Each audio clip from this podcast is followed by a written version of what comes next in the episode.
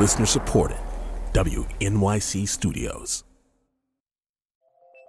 I'm Ella. And I'm Annie. And you're listening to Undiscovered, a podcast about the backstories of science. Oh my God, is this Stanley Milgram's writing? I think so. So a few months ago, Ella, you and I took this trip to Yale University to root around in the archives of Stanley Milgram. We did, and we had to whisper because, you know, library rules. He had a really good handwriting. Stanley Milgram was a social scientist in the 60s and 70s. And if you know him, it's probably for some pretty memorable research that he did with a fake shock machine. Answer. Wrong. Unrep 50 volts. Yeah, so Milgram was the guy who showed that we will totally shock strangers with what we think are 150 volts of electricity because someone in a lab coat asked us to. But not all of Milgram's experiments were quite this disturbing. Not all that dark. Relatively speaking, some of them were kind of warm and fuzzy. Like in the 60s, he got curious about how connected Americans were. So to find out, he writes a letter. Oh, here we go. All right. We are looking at the Communications Project mailing. This is what they sent out to people. And it says, "We need your help with an unusual scientific study." Milgram picks some random people in Kansas, sends them this kind of strange letter, and he gives them a challenge. Can they get this letter to a stranger halfway across the country? Right, and not just any stranger. Alice Mahon, former school teacher, resident of Cambridge, Massachusetts. So the catch is that they can't just send the letter to Alice. They have to send it to someone who they know personally, and like first-name basis personally. Because the idea is you're sending it to someone who's going to help you get the letter to Alice through a chain of people. Right. So, for example, I get the letter. I send it to my former landlord, who's very surprised to hear from me. A little out of the blue. She sends it to her college roommate and so on, who sends it to Alice Mahon. That's one way this could happen. Your help is greatly appreciated. Sincerely, Stanley Milgram. Yeah, this looks like spam. June Shields in Wichita, Kansas, does not think this is spam. And she decided to send it to Augusta in New York. Who sent it to Robert, who sent it to Meg. Sent it to Florence Monomica. McNamara. It looks like it took a chain of 10 people to get this particular letter to Alice. But Milgram found that a lot of the time, the chains were shorter. Across the entire experiment, he found the average number of links between two randomly selected Americans was 6. 6 links. 6 degrees of separation. So maybe you haven't heard of Stanley Milgram. I am willing to bet you have heard of 6 degrees of separation because it's kind of become this pop culture meme. I read somewhere that everybody on this planet is separated by only 6 other people. 6 degrees of separation. That is Stockard Channing. She's playing the Upper East Side sophisticate Ouisa Kittredge in the movie 6 Degrees of Separation, based on the Broadway play. There's the film Geeks game, 6 Degrees of Kevin Bacon. There's actually a No Doubt song about this. Degrees of separation, we all know someone else, it all goes full circle. And somewhere along the line, it's like we forgot to ask. This whole 6 degrees thing, is it even true? I mean, are we really going to extrapolate from a few chain letters in the 1960s to the entire world's social connections? Today on the show, do we live in a 6 degrees world? The people who figured this out were actually 2 mathematicians. They cracked this problem in a world before MySpace, before LinkedIn, before Facebook. And not only did they figure this out, they created a new scientific field in the process. That's all coming up on Undiscovered.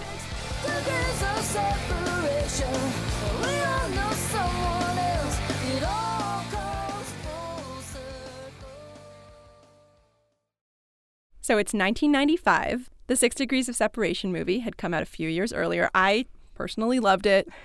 Didn't make a lot of money, but most people did think Will Smith did a good job. And this summer, the summer of 95, a graduate student named Duncan Watts is in Ithaca, New York.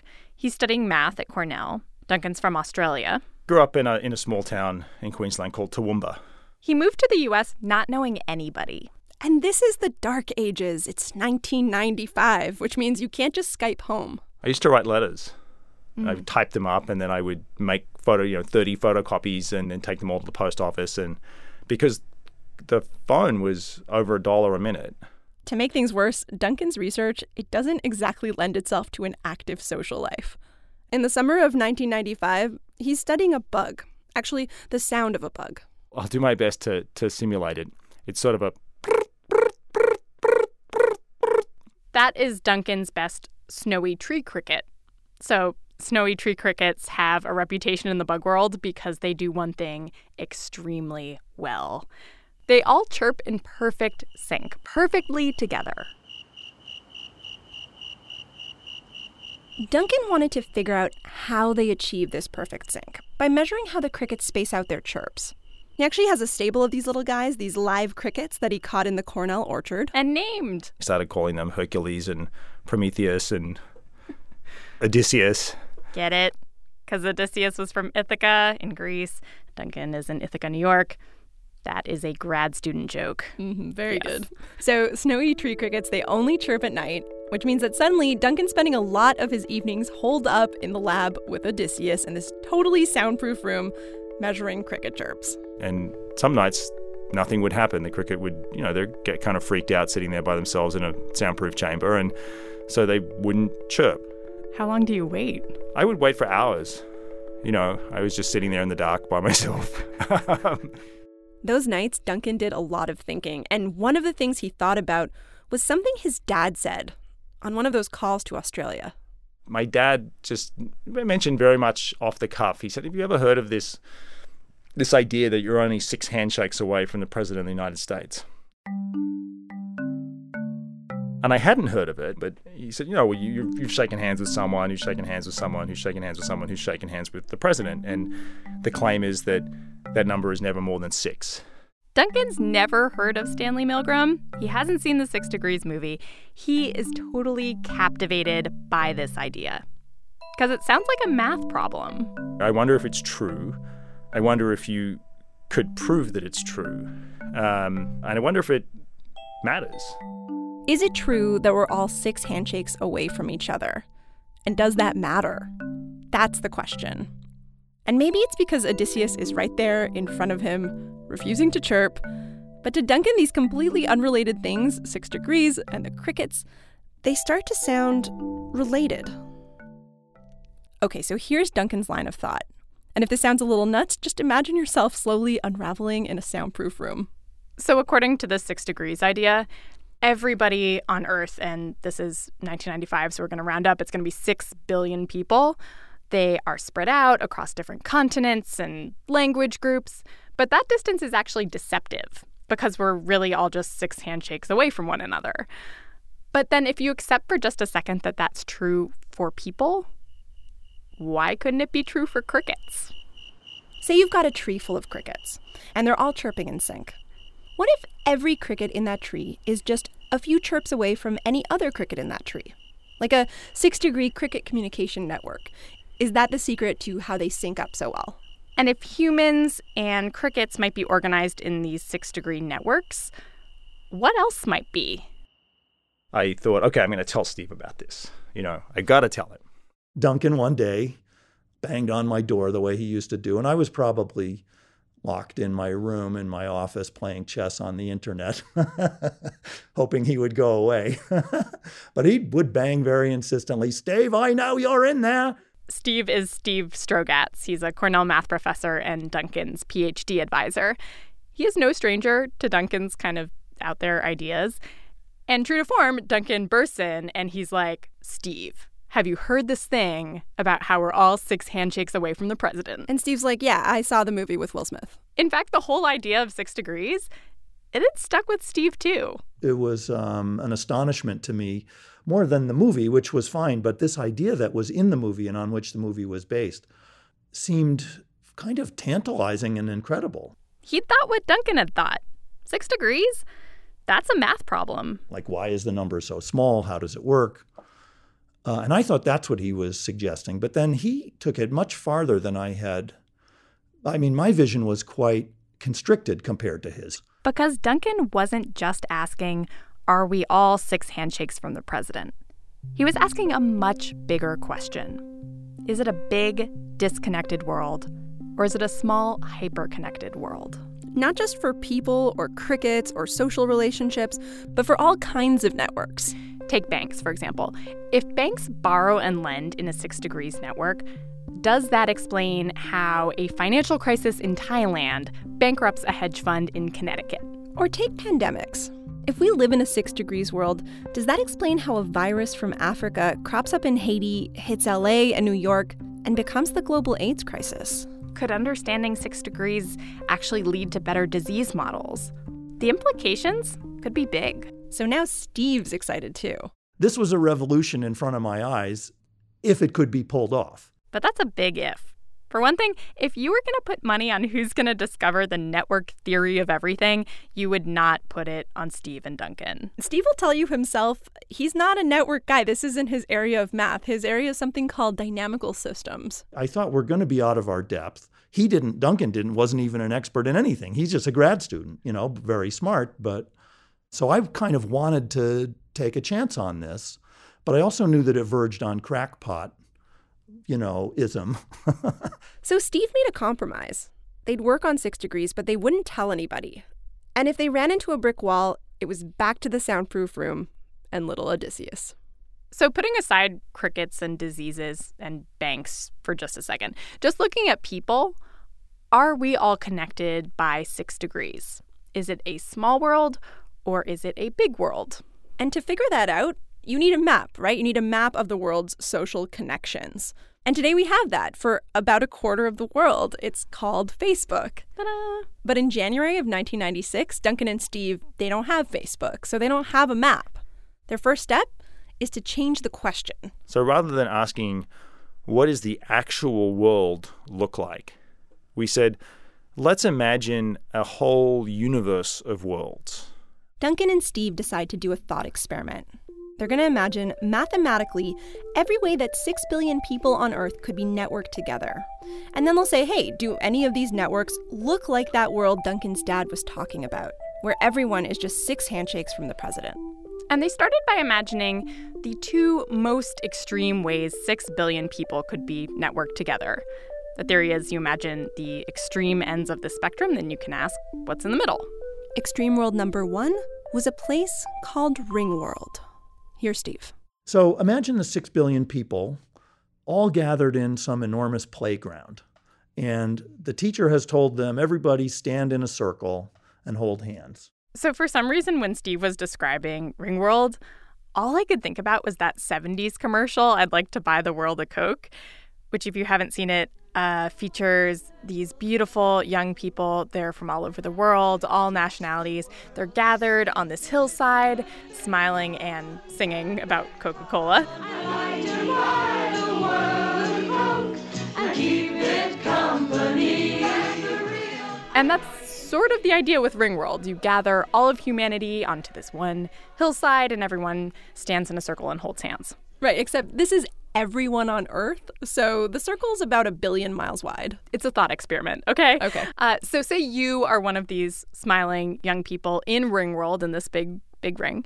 Your network is the 100 people closest to you in this ring. So if you yell, the 50 people to your left are going to hear you, the 50 people to your right, but no one else. So those 100 people, that's everybody you know. And now you could ask, in a world like that, if the world were like that, would it have the 6 degrees of separation property? And the answer is clearly no, it will not. So here's how I think about it.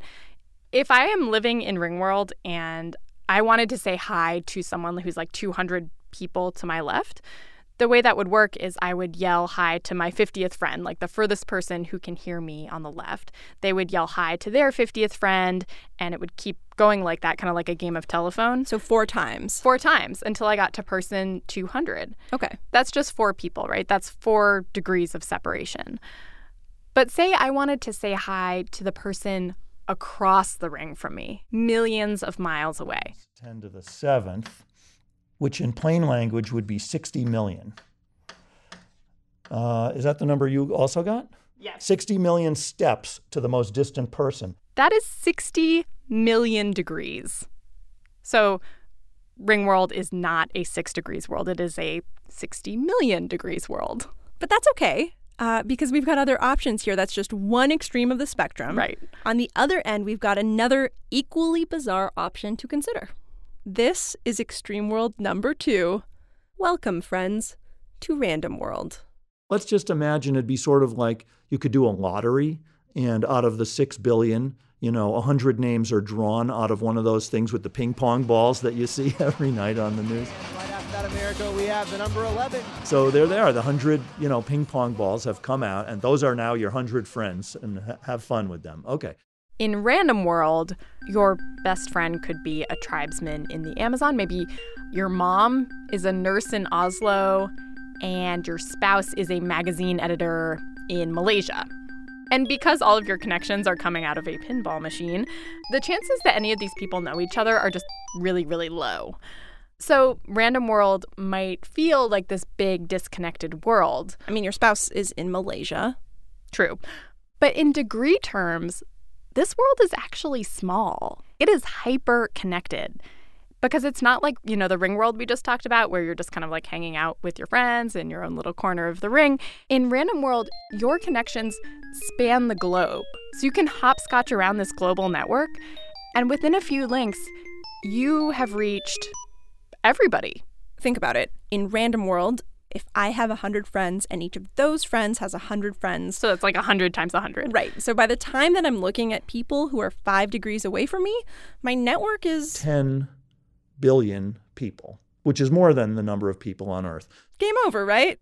Steve and Duncan, they were trying to imagine a 6 degrees world, a world that is hyper-connected, where we're all just a few handshakes away from each other. Game over! We're done. We're not done. Just one problem. It's just not true. It's a ridiculous model of the world. Random World works fine as a thought experiment. You don't live there. Random World assumes that none of your friends know each other, and that's obviously not true. In fact, most of our social networks, pretty ringworldy. Meaning they're cliquish. Case in point. So I went to visit Steve, Duncan's advisor, the math professor at Cornell, and he has this really nice office. It's on the 5th floor of the math building. And if you think about it, the 5th floor is kind of like a little corner of Ringworld, right? Like nobody's holding hands. But all of these professors know every other professor on the hall. They teach the same students. They probably went to the same grad schools. We shop at the same places. We go to the farmer's market together. Our dogs are in the same doggy daycare. And our kids are in the same kitty daycare. Because Ithaca's a small town, there are no small towns in Random World. So the real question isn't, can we imagine a 6 degrees world? We just did. It's, can we imagine a 6 degrees world that actually looks like ours? That is cliquish and connected. So we've got our two extreme ends of the spectrum, right? We've got Ring World, where everyone is kind of sweatily holding hands in this giant ring. Then we've got Random World, where your spouse comes to you from the lottery, which is terrifying. All the worlds that can possibly exist between those two extremes. So the question is, what do they look like in the middle? Duncan Watts. So you start with Ringworld, and then you say, I'm going to mess with it a little bit. Ringworld exists as this list of network connections in Duncan's computer. So he can tweak it, he can run computations on it, and Duncan and Steve tweak Ringworld. They give just a few people in that billion-mile-wide ring a friend across the ring. So you can think of this as like an out-of-network friend, like the nurse in Oslo. None of your friends actually know this person. And what happens when you give ringworlders just a few random friends? Well, the world effectively instantly became small. Suddenly, Ringworld doesn't have 60 million degrees of separation. More like 6. It was, you just needed to put in the slightest sprinkling of randomness and bam, the world was suddenly small. This is Duncan and Steve's discovery about small worlds. They can totally exist. All it takes is a few random connections. And we all have them, including those math professors on the 5th floor. My friend Shandor is in software in Budapest, Hungary. My old college roommate. The midwife that delivered my first daughter. My uncle Art. Henrik. Philip. Nargis Hushnud. Is an electrical engineer and judo enthusiast. A former truck driver. Artist and gallerist. In Cape Town, South Africa. Florida. And Warsaw. One hallway in Ithaca connects to Budapest, Cape Town, Warsaw, to judo enthusiasts, midwives, and truck drivers. That's just 1 degree of separation. Duncan and Steve proved, mathematically, without any real-world data, that these cliquish, connected small worlds can exist. And today we know they do. Last year, Facebook data scientists crunched the numbers. They found on average every Facebook user connects to every other Facebook user in about 5 degrees. The world of human social connections, of people on Facebook anyway, it's small, really small. But for Duncan and Steve in 1996, Facebook is still 20 years away. So right now, all they've proven is that small worlds can exist as a thought experiment. They can model a 6 degrees world. It is sitting in their computer. They can imagine it. Now, they have to find one in the real world. Coming up, we find a small world network. And I mean really small. Like when I trim my beard, it's smaller than the little hair bits. It's like smaller than the little hair bits. Yeah, exactly. After the break.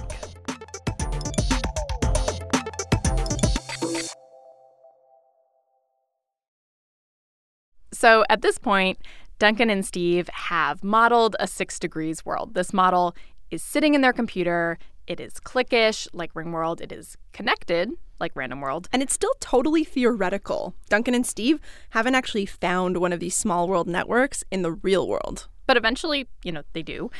And if you live in New York City, you actually want to see one of these small world networks that Duncan and Steve found.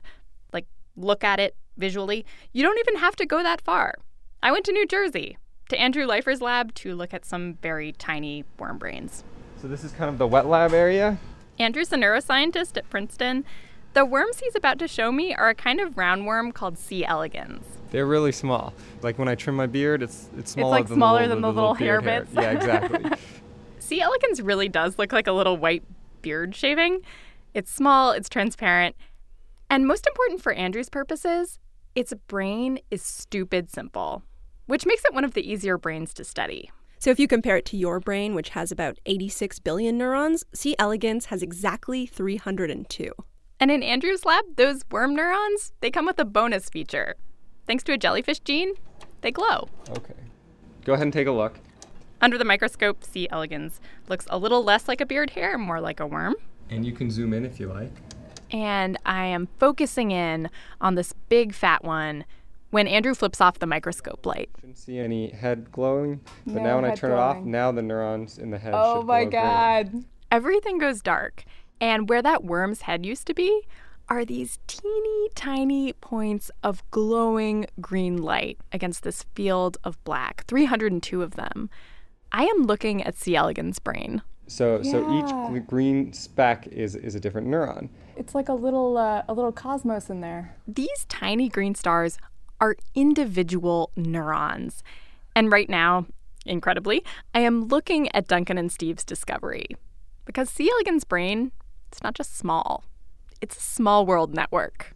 So do we know why this worm's brain might be a small world network? Yeah, so that's a really good question. Which is what scientists say when the answer is we don't know. And we don't. Maybe it's just chance. But Andrew did mention another possibility. So when I was looking at these worms through the microscope, they kept kind of wiggling unhelpfully out of the frame because apparently microscope lights are kind of hot and uncomfortable if you're a worm. But just that little movement takes this network of sensory neurons talking to this network of motor neurons saying, like, hey guys, this is kind of hot and uncomfortable. Let's move away from that. And that communication has to happen really fast. One of the ways that you get that fast, efficient communication, small world networks. And so small world networks might be a really good balance between having local communications, but then also syncing up with the larger network. So the reason I went out to New Jersey to look at this particular worm's brain is because back in 1996, Duncan and Steve didn't have a network diagram for the world's social connections. They couldn't just crunch the numbers the way a Facebook data scientist could today. What they did have was the wiring diagram for C. elegans' brain. Because it was sitting on a floppy disk in the Cornell library. And when they analyzed that network of neurons, it was cliquish and connected. Every one of those 302 neurons was just a few synapses away from any other neuron in the brain. Which meant that small worlds weren't just something that Duncan and Steve conjured up in a computer. They actually existed in the real world. In fact, it turns out they were everywhere. In June of 1998, Duncan and Steve reported their discovery in the journal Nature. And that's when small worlds blew up. I mean, could you say that this paper was kind of one of the key papers in pushing networks to the fore in science? Well, I can't say that. You can say that. But the truth is, leaving any modesty out the door, this paper started the network revolution. Soon, researchers, they were finding small worlds in places Duncan and Steve hadn't even imagined. This ranges from the boards of Fortune 500 companies to food webs of who's eating who in some pond. You can look at structures of language and what words are connected through common associations. Even characters in comic books. So people have done silly, kind of whimsical studies of the small world of the Game of Thrones. This was a new field, network science. And it wasn't just about spotting small worlds. It was about answering that question that Duncan had asked all those summers ago in 95. If we live in a 6 degrees world, does that matter? And the answer seems to be, yes, it does matter. It mattered in 2014 during the Ebola outbreak. In a small world, an outbreak anywhere has the potential to be an outbreak everywhere. That's why epidemiologists, they're actually using network science to design better disease models. And it matters in transportation, like figuring out how efficient a subway network is. It also matters to psychologists when they're making diagnoses. In the small world of mental health symptoms, actually turns out some symptoms more linked than others. These subjects are not going away. Networks are the structural underpinning of everything being studied in science today. And you could say that all the major unsolved problems of science today, I think it's not an exaggeration, essentially all of them, they're about networks at their core.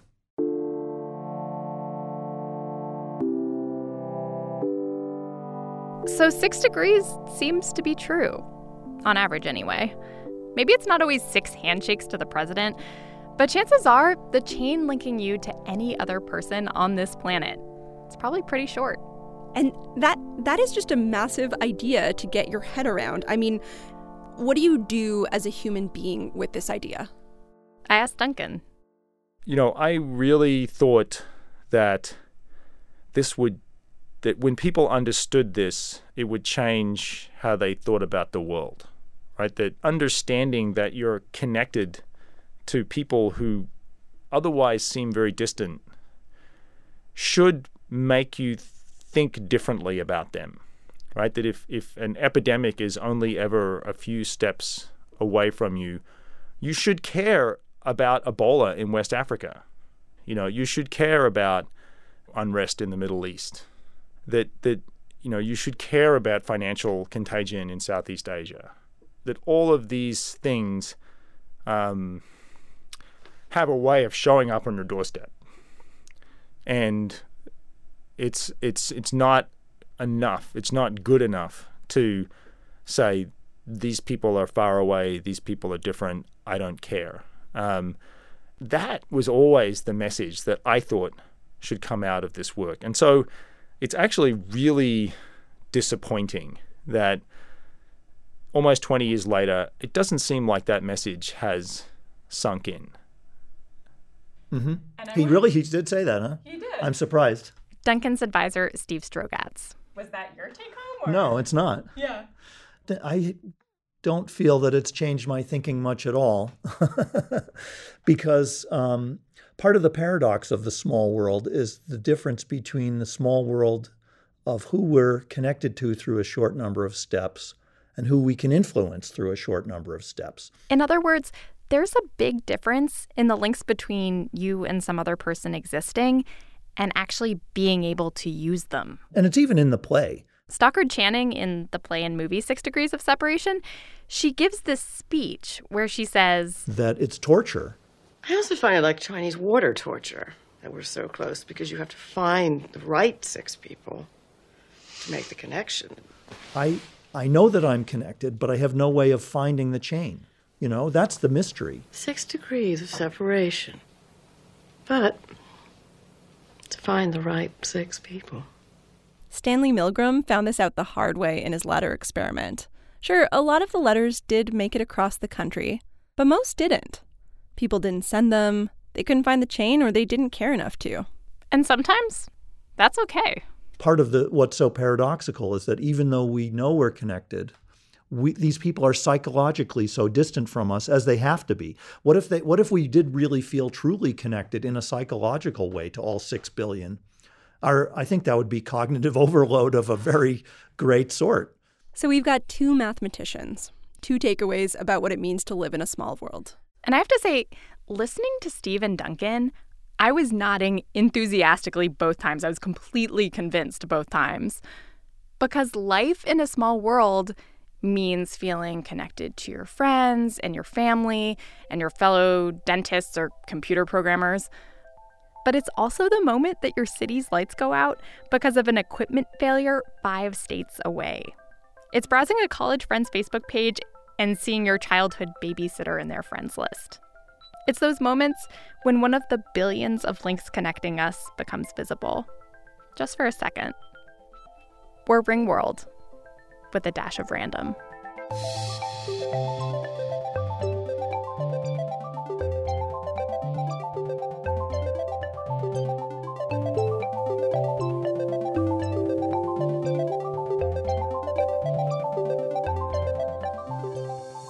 Undiscovered is reported and produced by me, Annie Minoff. And me, Ella Fetter. Our editor is Christopher Intagliata.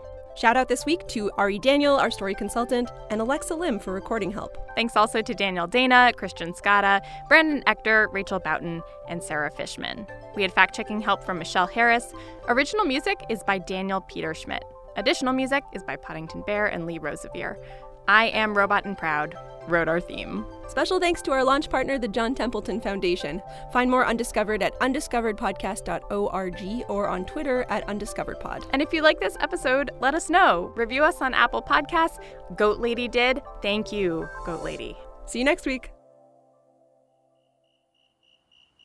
And one very final question, which is, did you ever find out what was happening with the crickets? No, not really. I mean, we did characterize the phase response curves, and they were, consistent with the sort of theory of synchronization. And then, I sort of went off on this tangent that I never came back from. So, if anyone's listening now, there's a great experiment that you could do with crickets. I'd be happy to talk to you about it.